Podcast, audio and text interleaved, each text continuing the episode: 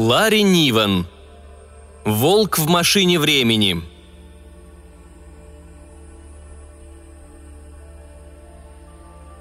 В старой камере расширений не было приборов точного управления, но Свец не огорчился. Его отрядили на охоту не за каким-то определенным вымершим животным. Рачен велел поймать первое, что попадется на глаза. Свец направил камеру в прединдустриальную Америку в центр континента в тысячный год до атомной эры. Там должно быть больше животных, чем людей. Может быть, повезет встретить бизона. Подойдя к окну, Свец увидел бескрайнюю белую равнину. Он не рассчитывал прибыть в середине зимы. Первой его мыслью было вернуться в поток времени и замкнуть контур прерывания, задать новую дату и попытать счастье еще раз – но контур прерывания – техническая новинка, еще не испытанная в реальных условиях, а Свец не горел желанием стать первым испытателем. Кроме того, поездка в прошлое стоит более миллиона коммерческих единиц, а использование контура прерывания удвоит расходы. Рачен будет недоволен. Едва открыв дверь, Свец промерз до костей. Перед ним расстилалась белая гладкая равнина. Вдали маячила какая-то белая фигура. Свец выстрелил в нее растворимым анестезирующим кристаллом – Оседлав летучий посох, он полетел за добычей. Теперь, когда животное не двигалось, его было нелегко отыскать в снегу. Только краснела раскрытая пасть и чернели подушечки на лапах. Свец предположил, что это полярный волк. Отличный экспонат для вивария. Свец был рад любому животному, которое позволило бы ему поскорее покинуть эту дикую мерзлоту.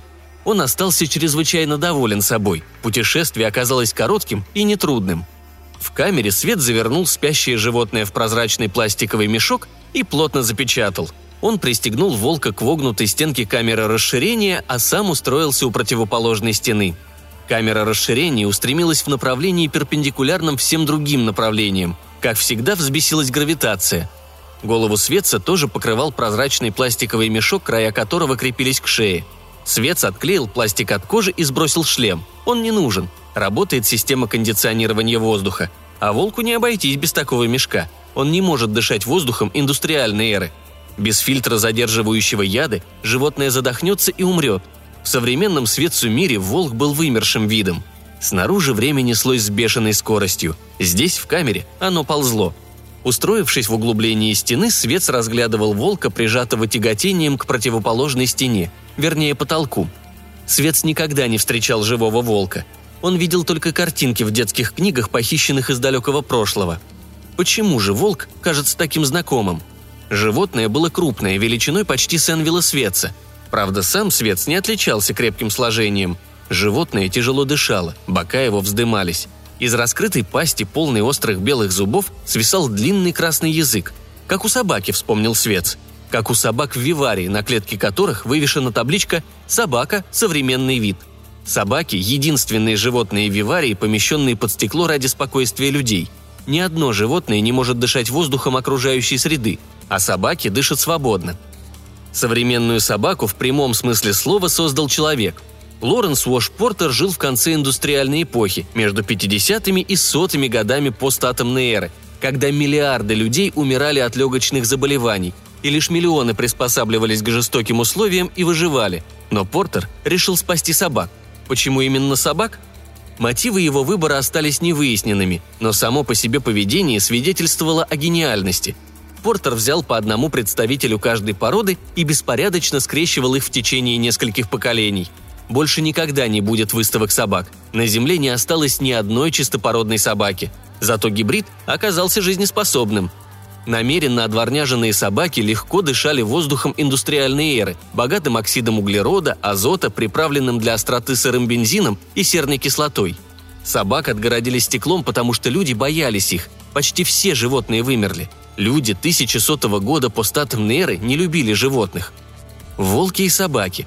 Вполне возможно, что волк – предок собаки. Свет поднял глаза спящему волку и задумался – Животное было одновременно и похоже, и не похоже на собаку. Собаки улыбались людям из-за стекла и виляли хвостами. Они любили людей. А волк даже во сне... Свет вздрогнул. Ему многое не нравилось в его профессии. Но больше всего полет домой один на один с незнакомым и опасным вымершим животным. В первый раз плененный им конь серьезно повредил панель управления. В последний раз Страус ударил Светца ногой и сломал ему четыре ребра – Волк беспокойно зашевелился, и что-то в нем переменилось. Перемены продолжались. Морда зверя укоротилась. Странным образом вытянулись передние лапы, стали длиннее пальцы, обозначились стопы и ладони. У Светца перехватило дыхание. Снова вздохнув, он мгновенно забыл о волке. Он почувствовал, что задыхается. Нацепив фильтрующий шлем, он бросился к приборам. Шатаясь, Свец вышел из камеры расширения, сделал три шага и упал. Из двери камеры вытекал невидимый яд. Солнце садилось в оранжевые облака. Свец лежал, корчась и хватая ртом воздух. Под ним был живой ковер, зеленый, влажный, пахнущий цветами. Свец не узнал этот запах и не сразу понял, что ковер живой. Ему было не до того. Он знал одно – Система кондиционирования воздуха пыталась его убить, и, судя по его состоянию, попытка оказалась почти успешной. Он был недалеко от дома. Когда в воздухе появился яд, на календаре был 30-й год постатомной эры. Свет вспомнил, как схватился за выключатель контура прерываний и принялся ждать. Ядовитый зловонный воздух царапал ноздри и горло. Свет ждал 20 лет, ощущая каждую секунду. В 50-м году постатомной эры он щелкнул выключателем и, задыхаясь, выскочил из камеры. 50-й год постатомной эры. По крайней мере, индустриальная эпоха. Можно свободно дышать. «Это все конь», — подумал Свет без тени удивления. Три года назад конь яростно вонзил свой витой рог в панель управления – Бригада обслуживания должна была устранить неисправность и, кажется, устранила. Наверное, какой-то прибор износился. А как он смотрел на меня, когда я проходил мимо клетки. Я знаю, что он найдет способ мне отомстить. Подумал Свет, заметив, что до сих пор держит в руке фильтрующий шлем. Вокруг все было зелено. Сырой зеленый ковер под ним был живой. Он рос из черной земли – из земли поднимался корявый шершавый стол, разветвлялся, а на ветвях висели грозди желтых и красных лоскутов, похожих на бумажные. Куча мятых листков цветной бумаги валялась у основания столба. Над головой что-то пролетело. Судя по неуверенному полету, не самолет. Все кругом живое. Прединдустриальная дикость. Свет поспешно надел шлем и прижал клейкие края к шее. Ему повезло. До сих пор не потерял сознание. Свет ждал, когда шлем наполнится воздухом – Изготовленный из материала, обладающего избирательной проницаемостью по отношению к газам, шлем будет пропускать внутрь и выпускать наружу нужные газы, создавая смесь. Свет, задыхаясь, отрывал пластик от кожи. Стянув шлем с головы, он смял его и, разрыдавшись, бросил на землю. Сначала кондиционер, теперь шлем. Неужели кто-то испортил и то, и другое? И календарь врет. До 50-го года постатомной эры по крайней мере сто лет. Кто-то хотел его убить. Свет в страхе озирался. На холме, покрытом зеленым ковром, он увидел прямоугольный объект, скорее всего искусственный, выкрашенный в бледно-зеленые тона. Значит, здесь есть люди, и можно... Нет, просить о помощи нельзя. Кто ему поверит? И кто сумеет помочь? Его единственная надежда – камера расширения. И времени в его распоряжении крайне мало. Камера расширения стояла на расстоянии нескольких ярдов – на ее выпуклой стене чернел открытый люк, другая стена растворялась в неизвестном измерении. Она была соединена с основной частью машины времени, которая находилась в 1103 году постатомной эры, но человеческое зрение не способно было проследить эту связь. У люка свет задержался. Единственное, что он мог сделать – прекратить работу кондиционера. Задержать дыхание и... Запах яда улетучился. Свет понюхал воздух. Да, воздух чист – Запас яда в системе кондиционирования исчерпался, растворившись в чистом воздухе. Ни к чему ломать кондиционер. У Светца от облегчения подогнулись колени. Он влез в камеру. Увидев, что фильтрующий пакет пуст и разорван, Свет вспомнил о волке. И тут к нему шагнул чужак, покрытый жесткой густой шерстью. Вращая желтыми глазами, он протянул к Светцу когтистые лапы. Было темно.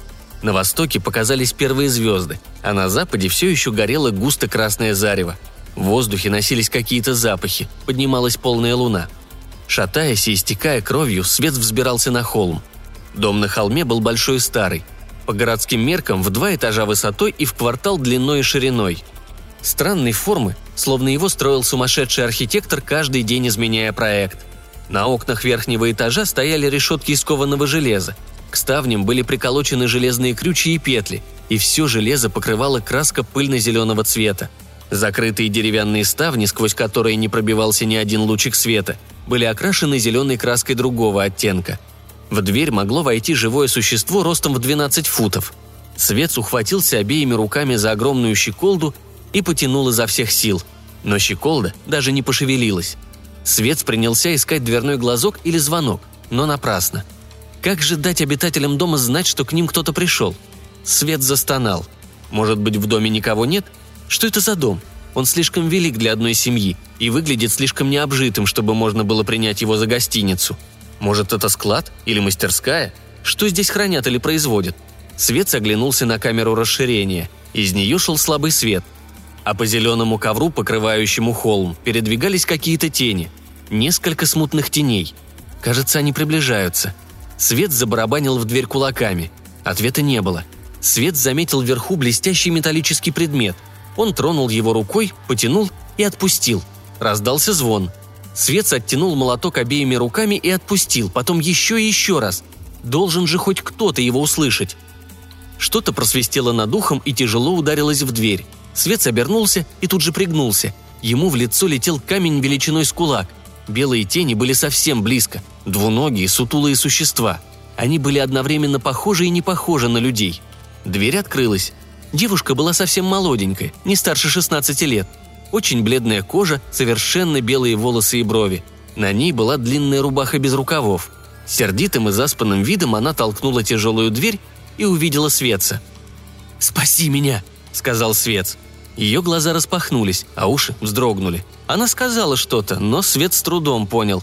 Девушка говорила на староамериканском языке. «Кто ты?» Ее можно было понять. В то время не носили одежды, которая была на Светце. А кроме того, его рубаха была разорвана до пояса, и кожа под ней тоже. Четыре параллельные кровавые полосы тянулись по лицу и груди. Зира обучила Светца говорить по-американски. Он старательно выговорил. «Я путешественник. Животное, какое-то чудовище, выгнало меня из машины». Очевидно, смысл его слов дошел до девушки. «Бедняга, а что за животное?» «Как человек, но все волосатое, с ужасным лицом. А когти, когти!» «Я вижу их следы». «Не знаю, как он вошел». Свет повел плечами – нет, нельзя рассказывать ей обо всем. Если он скажет, что волк превратился в гуманоида-вампира, она примет его за сумасшедшего. Он успел только оцарапать меня.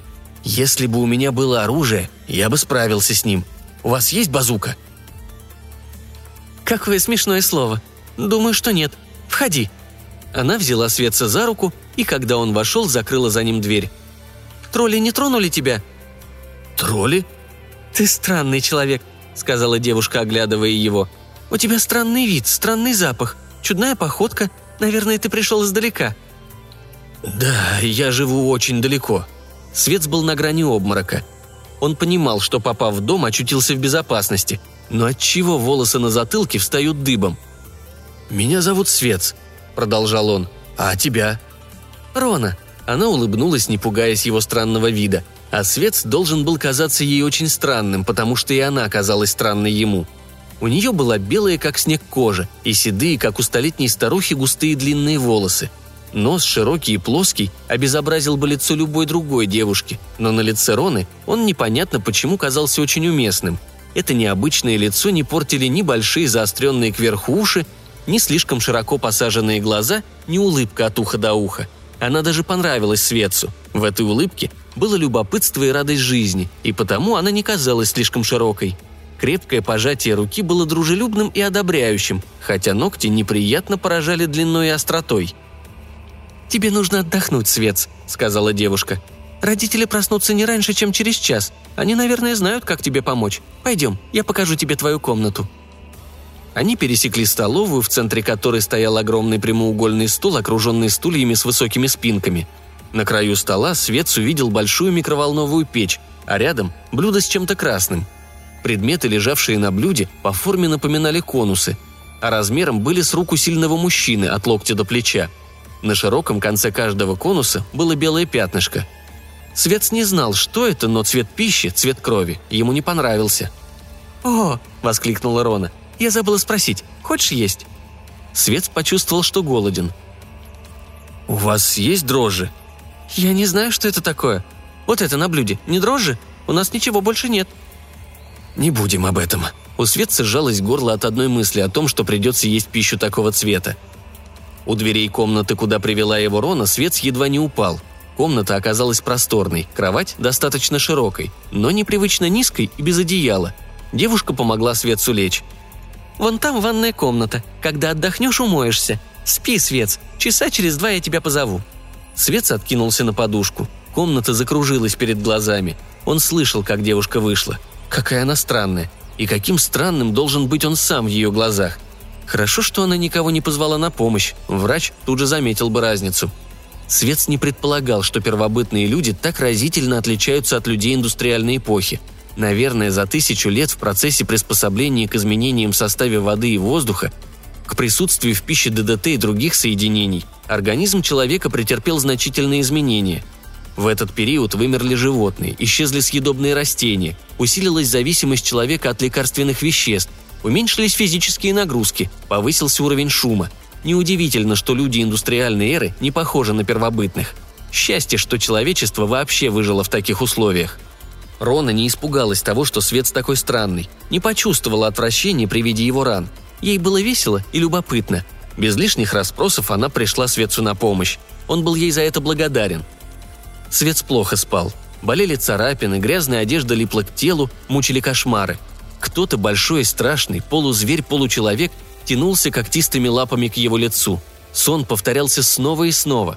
В какой-то момент Свет проснулся, пытаясь распознать незнакомый мускусный запах, преследовавший его во сне. Напрасно. Он принялся разглядывать комнату. Высокий потолок, электрическая лампочка в плафоне из мутного стекла, таинственный полумрак, на окнах железные решетки, за окнами непроглядная ночь. Странно, что он проснулся. Он уже давно должен отравиться воздухом прединдустриальной эры. Ну и приключения. Свет вздрогнул, вспомнив о том, что произошло в камере расширения. Злобно оскаленные зубы, треугольные уши. Рука, вооруженная когтями, тянется к горлу. Неужели полярный волк превратился в это чудище? Невероятно. Форма тела животного не может так сильно измениться. Чудовище, наверное, выпустило волка из камеры и убило его, когда свет вышел глотнуть свежего воздуха. С другой стороны, существует множество легенд о подобных происшествиях. Две-три тысячи лет назад и раньше во всем мире люди рассказывали сказки о том, как звери превращались в людей, а люди – в зверей. Свет сел в постели. Боль стянула кожу, потом отпустила – Стараясь не делать резких движений, Свет встал и направился в ванную. Запекшаяся кровь отмывалась легко. Свет намочил кусок ткани и принялся оттирать кровь, разглядывая себя в зеркале. Бледный, тонкий молодой человек с мягкими светлыми волосами. И необычной формы лбом и подбородком. Наверное, зеркало кривое, решил он. Грубая работа. Могла быть и хуже. Первые зеркала были даже двумерными. За дверью раздался пронзительный свист. Свет выглянул из ванной и увидел Рону. «Ты проснулся? Вот хорошо», — сказала она. «Отец и дядя Рокки хотят тебя видеть». Свец вышел в коридор и снова почувствовал дразнящий мускусный запах. Он шел вслед за Роной по темному коридору, освещенному, как и комната, единственной электрической лампочкой мутного стекла, не более яркой, чем полная луна. Почему семья Роны так любит полумрак? Ведь есть электричество. И почему едва сядет солнце, они ложатся спать, а завтрак выставляют на стол? Рона толкнула дверь и жестом предложила Светцу войти – Переступив порог, он в замешательстве остановился. В комнате было так же темно, как в коридоре. Мускусный запах ощущался здесь сильнее. Свет подпрыгнул, когда чья-то рука коснулась его руки. Ладонь была волосатая, ногти поразительно острые и длинные. Рокочущий мужской голос произнес. «Входите, мистер Свец. Дочь сказала мне, что вы путешественник, обратившийся к нам за помощью. В тусклом свете лампы Светс разглядел мужчину и женщину, сидящих на табуретах. У обоих были такие же белые волосы, как у Роны, но в прическу женщины вплеталась широкая черная прядь. Другой мужчина проводил Светца к табурету. Он тоже был не весь белый. Черная левая бровь и черный полумесяц за ухом. Рона встала рядом с ним. Как похожи хозяева дома друг на друга, и как не похож на них он, Энвил Светц. Страх ударил ему в голову, как алкоголь. Свет страдал клаустрофобией. Они были все одинаковые. Густые белые волосы и брови, черные отметины там и сям, узкие черные ногти, широкие плоские носы, широкие рты, острые белые зубы конической формы, длинные треугольные уши, желтые глаза, волосатые ладони. Свет тяжело опустился на мягкий табурет. Один из мужчин, тот, что стоял, заметил это. «Наверное, у нас сильнее тяготение», — сказал он. «Правда, Свец, вы, наверное, из другого мира. Очевидно, вы не совсем человек. Вы сказали Рони, что путешествуете, но не сказали, откуда вы». «Издалека», — сказал Свец.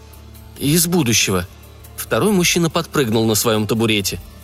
«Из будущего? Вы путешествуете во времени?» Он едва не визжал. «Неужели эволюция так нас изуродует?» «Не волнуйтесь, не изуродует», — Свец поморщился. «Будем надеяться. На что же мы будем похожи?» «Мне кажется, меня отнесло потоком времени в сторону. Вы произошли от волков, верно? Не от обезьян, а от волков». «Разумеется». Мужчина, сидящий на табурете, внимательно разглядывал Светца. «Сейчас, когда он все объяснил, я вижу, что он очень похож на тролля. Простите, Свец, я не хотел вас обидеть». Окруженный людьми волками, Свец никак не мог сбросить напряжение. «Что такое тролль?» – спросил он. Рона присела на краешек табурета. «Ты должен был встретить их на лугу. Мы держим 30 голов». «Это дикие обезьяны», – добавил один из мужчин. «Их завезли из Африки в прошлом веке. Они превосходные сторожа и мясные животные. Но с ними нужно быть начеку. Эти безобразники швыряют с камнями». «Мы до сих пор не представились», – сказал другой. «Простите, Свец. Меня зовут Флейки Рокки, мой брат Флейки Уоррел. Это его жена Бренда. С моей племянницей вы уже знакомы». «Очень приятно», – произнес Свет с тусклым голосом. «Вы говорите, что вас отнесло в сторону?» «Я так думаю. Три года назад конь повредил мою камеру расширения. Я считал, что неисправность устранили, но, очевидно, в этом месте опять что-то нарушилось, и камера двинулась не вперед, а в сторону. В мире, где разумное потомство дали волки, а не хома, не обезьяны. Одному богу известно, где я окажусь, если попытаюсь вернуться домой. И тут он вспомнил о главном. «Вы можете помочь мне вот в чем. В мою камеру расширения забралось какое-то чудовище». «Что такое камера расширения?» «Это часть машины времени, которая перемещается во времени. Вы поможете мне выгнать чудовище?» «Конечно», — ответил Уоррел. «Не стоит этого делать», — сказал Рокки.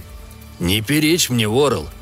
Освободив камеру расширения, мы окажем тебе плохую услугу, Свец. Ты ведь постараешься вернуться в свое время, правда?» «Разумеется, черт возьми», ты запутаешься еще больше. В нашем мире ты хотя бы можешь жевать пищу и дышать воздухом. Мы выращиваем растения на корм троллям. Ты легко научишься их есть». «Вы не поняли, я не могу здесь остаться. Я ксенофоб». Рокки нахмурился. Его уши вопросительно шевельнулись. «Кто-кто?» «Я боюсь разумных негуманоидов. Ничего не могу с собой поделать. Это у меня в крови». «Что ты, Свет? Я уверен, ты к нам привыкнешь.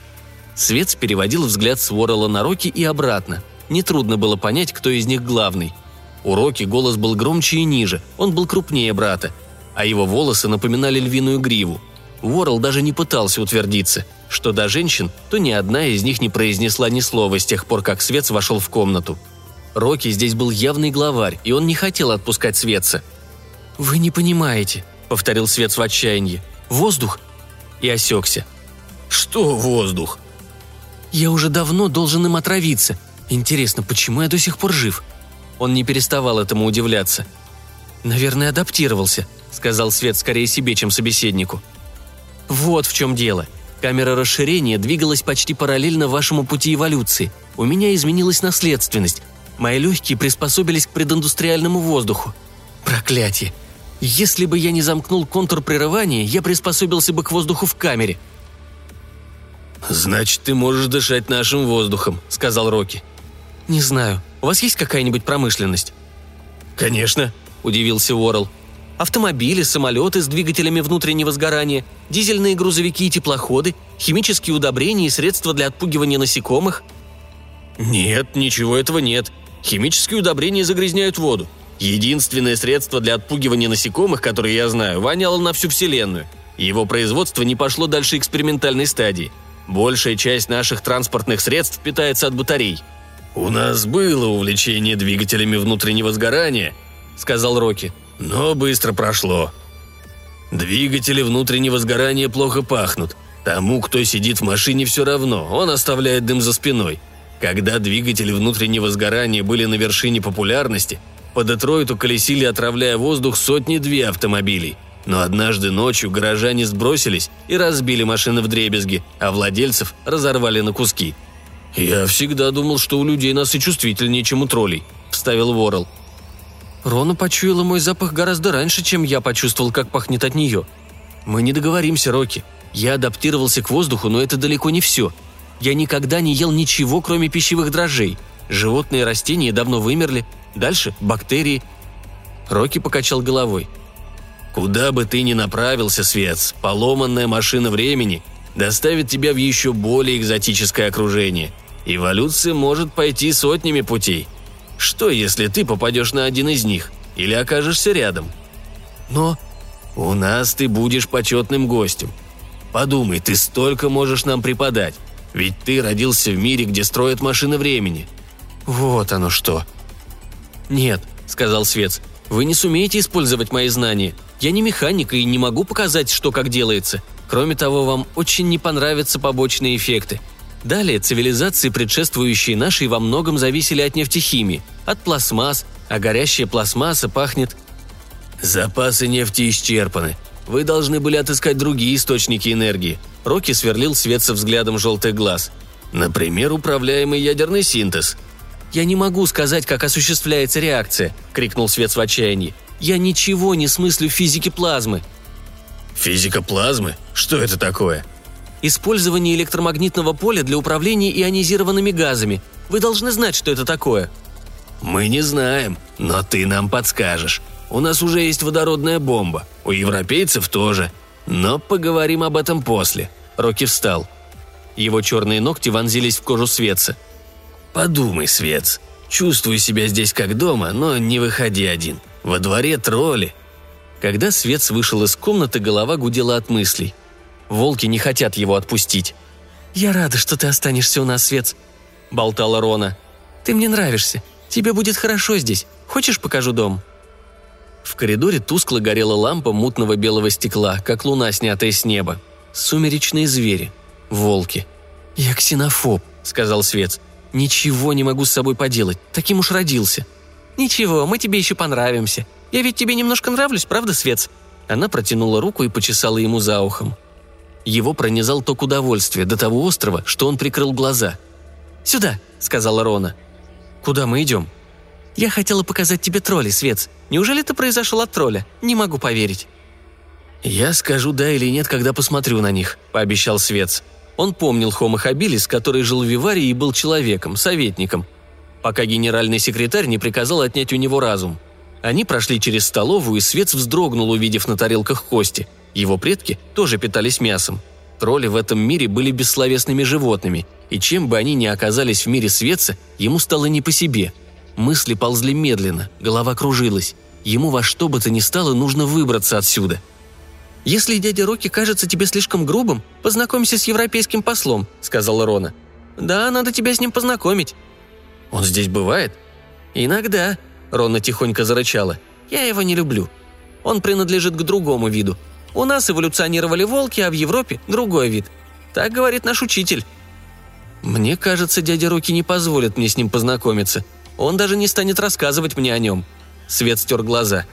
«Тем лучше. Гер Дракула все время улыбается и вежливым тоном говорит гадости. Ты за минуту... Свет, что с тобой?» Свет стонал, как в агонии. «Мои глаза!» – он пощупал выше. «Мой лоб! У меня нет больше лба!» «Я тебя не понимаю». Свет с кончиками пальцев провел по лицу. На массивных валиках бровей топорщились жесткие густые волосы. Начиная от бровей, лоб пологу уходил назад. А подбородок? Подбородок тоже исчез. Челюсть плавно переходила в шею.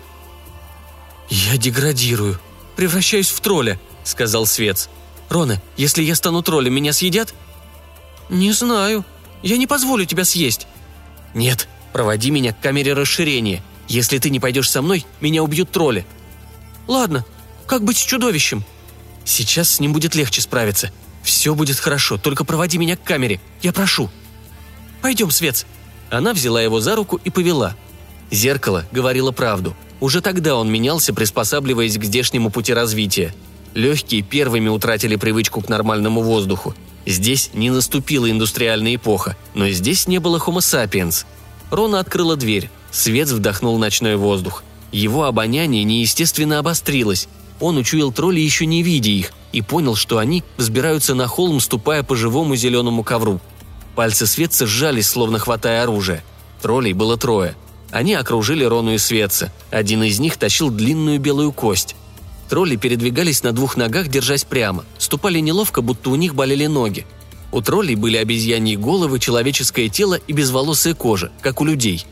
Homo habilis – грязная степная обезьяна, предок человека. «Не обращай внимания», – небрежно бросила Рона. «Они нас не тронут». Она стала спускаться по склону холма. Свец держался рядом. «Где только он взял эту кость?» – через плечо сказала Рона.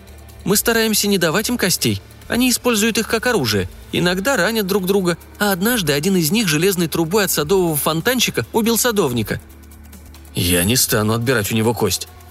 Твоя камера расширения там, где свет? Да. Может, не стоит свет? Она вдруг остановилась. Дядя Руки прав, ты еще сильнее заблудишься. Здесь о тебе хотя бы будут заботиться. Нет, дядя Рокки не прав. Видишь темную сторону камеры? Она как будто растворяется в воздухе. Этой стороной камера соединяется с машиной времени. Она вернет меня в машину. А, -а, -а. неизвестно, когда она начала сбиваться с пути. Может быть, сразу после того, как проклятый конь проткнул своим проклятым рогом пульт управления. Никто ничего не замечал. Не было случая. Никто ведь не останавливал машину на полпути. Свет, у коней не бывает рогов. У моего коня был. Сзади послышался шум – Рон обернулся, вглядываясь в темноту, сквозь которую взгляд Светца не мог проникнуть. «Быстрее, Свец! Нас заметили!» Она потащила его к освещенной камере. У самой стены они остановились. «У меня голова тяжелая», – пробормотал Свец. «Язык словно распух. Что будем делать с чудовищем? Я ничего не слышу». «Чудовища нет. Это просто человек в амнезии. Он был опасен в стадии превращения». Рона заглянула в люк. «Ты прав. Сэр, будьте добры, Свет, он меня, кажется, не понимает». «Конечно нет. С какой стати? Он думает, что он белый полярный волк». Свет вошел в камеру. Белый человек-волк попятился в угол, настороженно наблюдая за ним. Он был очень похож на Рону. Свец обнаружил, что сжимает в руке ветку дерева. Рука вооружилась, не сообщив об этом мозгу. Он кружил по камере, изготовив оружие к удару. Безрассудная ярость поднималась в нем. Пришелец. Ему нечего делать на территории Светца. Человек все пятился. Его раскосые глаза потемнели от страха. Вдруг он прыгнул в люк и побежал прочь. За ним погнались тролли. «Может быть, твой отец воспитает его?» – сказал Свец. Рона разглядывала приборы. «Что с ними делать?» «Погоди, дай вспомнить». Свец потер ужасающий покатый лоб. «Вот эта кнопка закрывает дверь». Рона нажала кнопку. Дверь закрылась. «Тебе, кажется, нужно выйти». «Я поеду с тобой», — ответила Рона. «А...» Светцу становилось все труднее думать. Он оглядел пульт управления. «Энни, Бенни, кажется, здесь». Он опустил рычаг. Невесомость. Рона взвизгнула. Вернулось тяготение и, стремясь во все стороны от центра, прижала Рону и Светца к стене. «Когда мои легкие вернутся в нормальное состояние, я, наверное, засну», — сказал Свец. «Пусть тебя это не тревожит». Что-то еще он должен сказать Роне. Свет силился вспомнить. «Ах да, «Ты не вернешься домой», — сказал он. «Мы никогда больше не попадем на этот исторический путь». «Я хочу остаться с тобой», — отозвалась Рона. «Ладно». В нише машины времени образовался туман. Он быстро сгущался, и вот вернулась камера расширения с опозданием в несколько часов. Открылась дверь, но свет не выходил. Его вытащили, подхватив подмышки. Из камеры пахло зверинцем и жимолостью. «Через пару минут он придет в себя. Набросьте на него и на зверя фильтрующую палатку», – распорядился Рачен. Скрестив на груди руки, он стоял над Светцем и ждал. Свет вздохнул и открыл глаза. «Превосходно», – сказал Рачен. «Что произошло?» «Дайте подумать», – Свет сел. «Я был в прединдустриальной Америке, там все в снегу. Застрелил полярного волка». «Он в палатке, дальше». «Нет, волк убежал. Мы его прогнали. Свец принялся оглядываться. «Рона!» Рона лежала на боку, накрытая палаткой. У нее был густой белый мех с черными отметинами. Сложением она напоминала волка, но была намного меньше. Чуть крупнее голова, чуть короче морда. Хвост заворачивается в кольцо. Она лежала, закрыв глаза и не дышала. Свет склонился над ней. «Помогите мне вытащить ее отсюда. Вы не можете отличить волка от собаки?» «Нет. Зачем ты привез собаку? У нас их хватает». Свет не слушал. Стоя рядом с Роной на коленях, он стаскивал с нее палатку. «Скорее волк, чем собака.